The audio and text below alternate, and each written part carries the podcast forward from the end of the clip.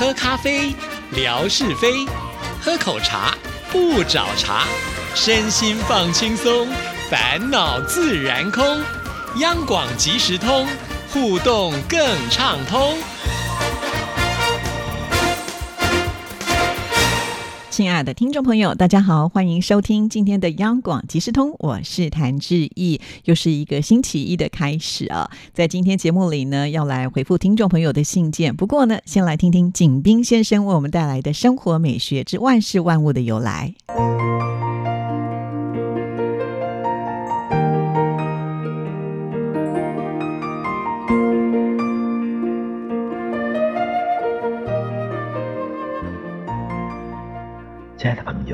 们好！央广即时通，有你有我，幸福又快乐。刨根问底，探究万事的来龙去脉，追本溯源，了解万物背后的故事，万事万物的由来。欢迎您的收听，我是景斌。今天我们说说针的由来。远古时期。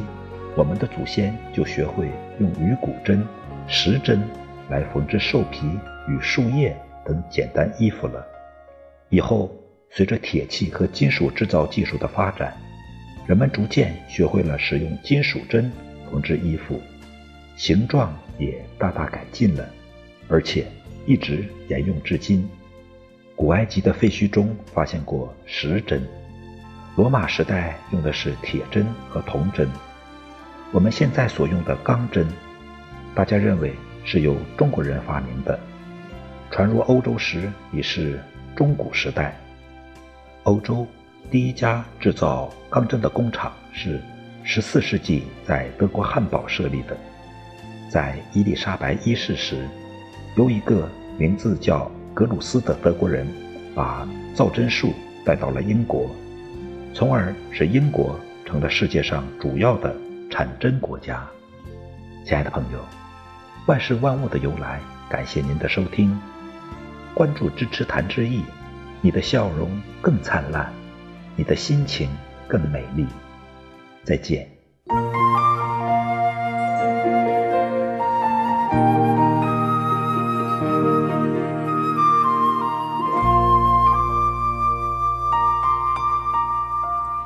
谢景斌先生。那接下来呢，我们要来回复信件。先来看的这一封信件呢，是问来的听众朋友妙恩跟妙生一起写来的。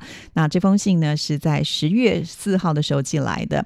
Hello，央广即时通志毅主持人，今天是十月份的第一个星期三，寄上今日问来早上窗外的太阳给您。早安，你好。小犬台风接近台湾，大家要注意了。也希望大家一切都安好。在十月份有什么特别的日子呢？别忘记哦，十月四号这一天是谢德莎大姐莎姐的生日，要不要送上祝福呢？要举双手耶！我觉得呃，妙恩每次在写信的时候都非常的有趣味啊，就是还会有自问自答。那当然，我在念这封信的时候，可能听众朋友还感受不到，他在信当中还做了好多的。的贴图哦，那写到太阳的时候呢，就会贴一颗太阳；然后写到呢一切都安好，就会有一个双手合十的呃图像。另外呢，送上祝福叶都有手势哦，这个嘻嘻哈哈更不要说了啊。所以我就觉得每次在看妙恩的信件的时候，我都觉得很有趣味啊，就是图文并茂。好，我们继续呢，再来看下一段。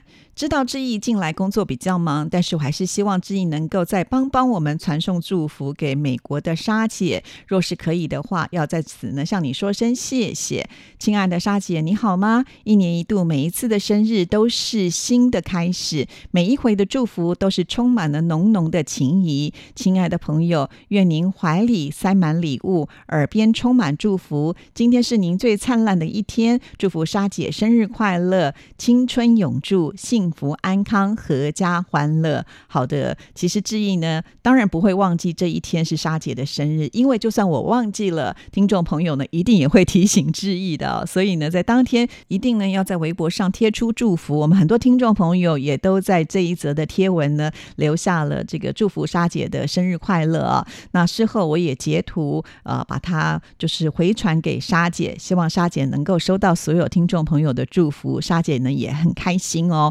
好，感谢呃听众朋友这么的有情有义啊！想想莎姐都已经退休这么久，而且是人到了这个万里之外的这个美国，但是我们的听众朋友呢，都呃还是心心念念的莎姐哈，所以莎姐一定是非常的感动。好，那接下来呢，我们再来看的这一封信件就是魏红的信喽。我们在上个星期就已经做了预告啊，魏红写了爸爸妈妈的故事之后呢，呃，也要写他的儿子。那为什么会写到儿子这一段呢？这可是魏红的儿子啊，他称为牛宝宝。问说怎么不写他呢？结果魏红的回答是还没排到。可见呢，我觉得魏红跟自己的儿子的感情也是呢非常的紧密啊。而且牛宝宝呢，一定呢也是有看到魏红写自己的爸爸妈妈，才会问说怎么还没有。写到他哦，这个是非常有趣的，赶紧就来看看这篇故事的内容。牛宝宝是他的小名，是堂哥取的。怀他的初期反应特别大，呕吐的很厉害。那时三个月，几乎吃了就吐。在妈妈肚子里面的他，在第四个月就配合的很好了，食欲好了，体重也增加了。从背后看是小姑娘的身材，很多同事都说是男孩子。作为我，男孩女孩都一样。身体健康就好了。渐渐的，他在我肚子里长大，能够感受到他的调皮，一会儿在肚子的左边，一会儿在右边。当时已经有胎教，慢慢放音乐、童话故事。临产后期睡眠不好，小朋友压在我身上，呼吸都有些困难。预产期是四月。我母亲希望在三月底就能够见到小宝宝，于是呢，在三月二十五、二十六号带给我一套婴儿装。很多地方都有这样的习俗，也就是催生。二十六号吃完晚餐就羊水破脸了。老公整理住院的物品：奶瓶、尿布、湿巾、梳洗用品。我抓紧了时间洗个澡。在医院检查后，医生说先住院观察。那时我肚子有下坠，并且带着疼痛。我不时慢慢的扶着墙去问值班医生：“太痛了，什么时候生啊？真的有点受不了了。”他不疾不徐的回答：“我还早呢。”那一整晚来来回回，我挺着大肚子，疼的衣服都湿透了。孩子没出生前，家属是不允许陪的。二十六号的晚上七点到二十七号的下午才让我和宝宝见面。出生后，母子需要观察两小时。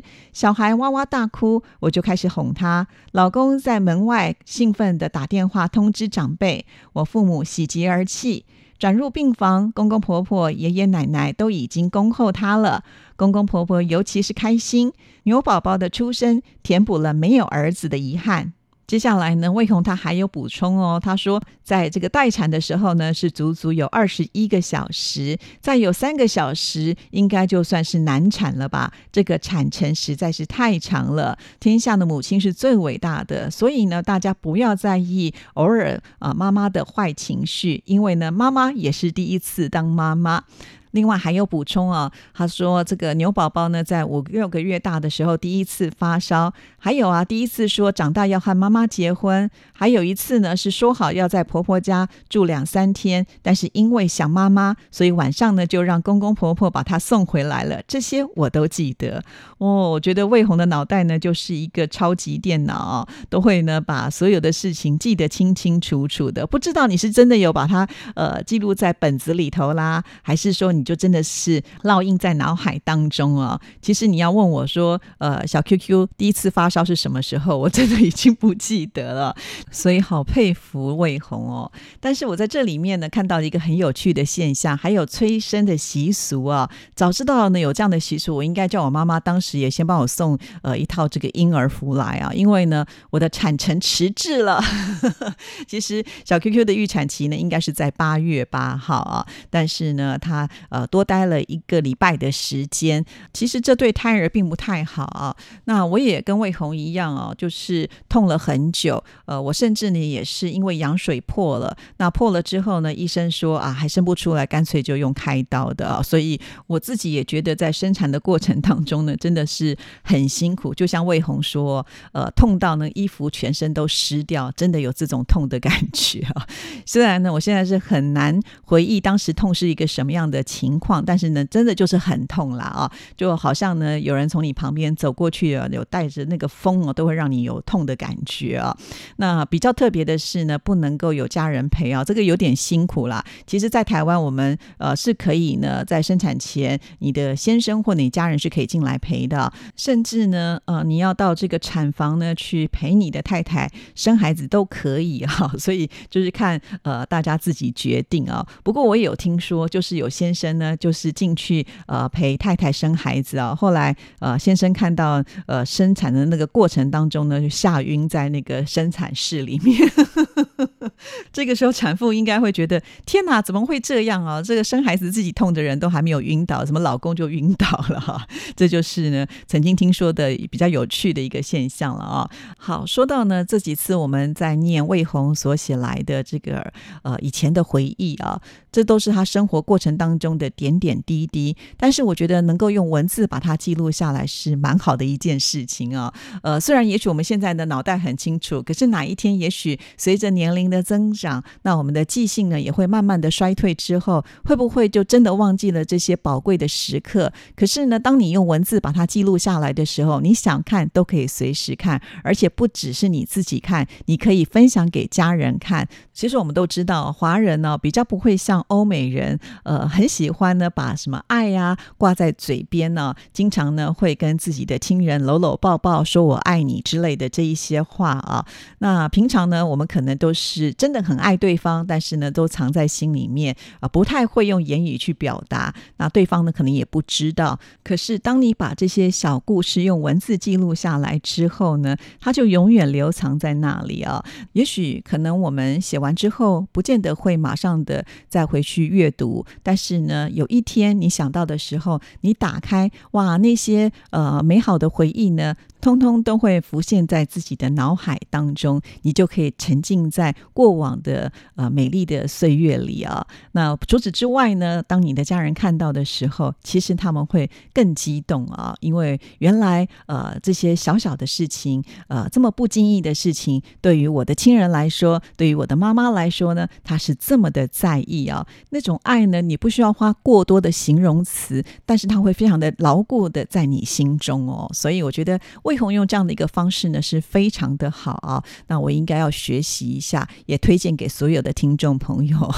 那当然，如果你愿意分享的话，我们也很想听听呃您的小故事啊。因为我觉得魏红做了一个非常棒的示范啊。那我们的听众朋友以后就没有理由说啊，我不知道该写什么了。因为我相信，在每一个人的成长过程当中，绝对有很多的故事啊。期待呢，有更多的朋友愿意来分享。好，再一次的谢谢魏红。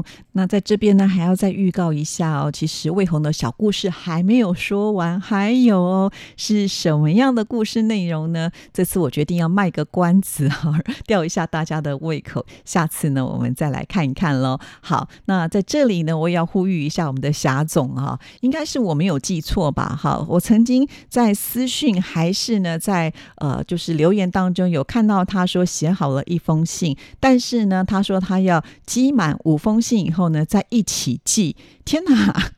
我很担心，说会不会霞总，你写等到第五封信的时候是一年以后了呢？我看你还是有写几封先寄几封吧，哈，这样比较实在一点啦。尤其呢，呃，志毅要再一次的提醒大家了，哈，年底到了，哈，我们央广呢要做这个年度的信件的总排行啊。那做这个排行是为什么呢？就是要准备礼物送给就是经常跟我们互动的听众朋友啦，哈。那我们呢会有这个二零二四年的。桌历要送给长期以来支持呃我们节目的这些听众朋友，所以会做一个排行榜啊。那因为我们这个桌历是有限的嘛，哈，所以呢就以这个。最多写信来的人排最前面哈，那我们就送完为止。假设呢，你有写信来，可是你写了一封两封，恐怕是挤不进排行榜哈。所以你要把握最后呢，可以冲刺数量的时间了哈。那听众朋友呢，赶紧，如果你这一年当中都还没有写信来，或者你只写一封两封，真的都太危险了，可能就会得不到新年度的这个桌历啊。这个桌历呢，向来都是我们听众朋友非常喜爱的，而且你要知道哦，呃，这个排行榜呢，是我们央广。全部语言的这些听众朋友的一个排行榜啊，所以很多的这些呃外国的听众朋友呢，他们呃也都是很认真会写信给主持人的，因此你们也要加油，希望大家都能够有机会得到着力啦。好，谢谢您的收听，祝福您，拜拜。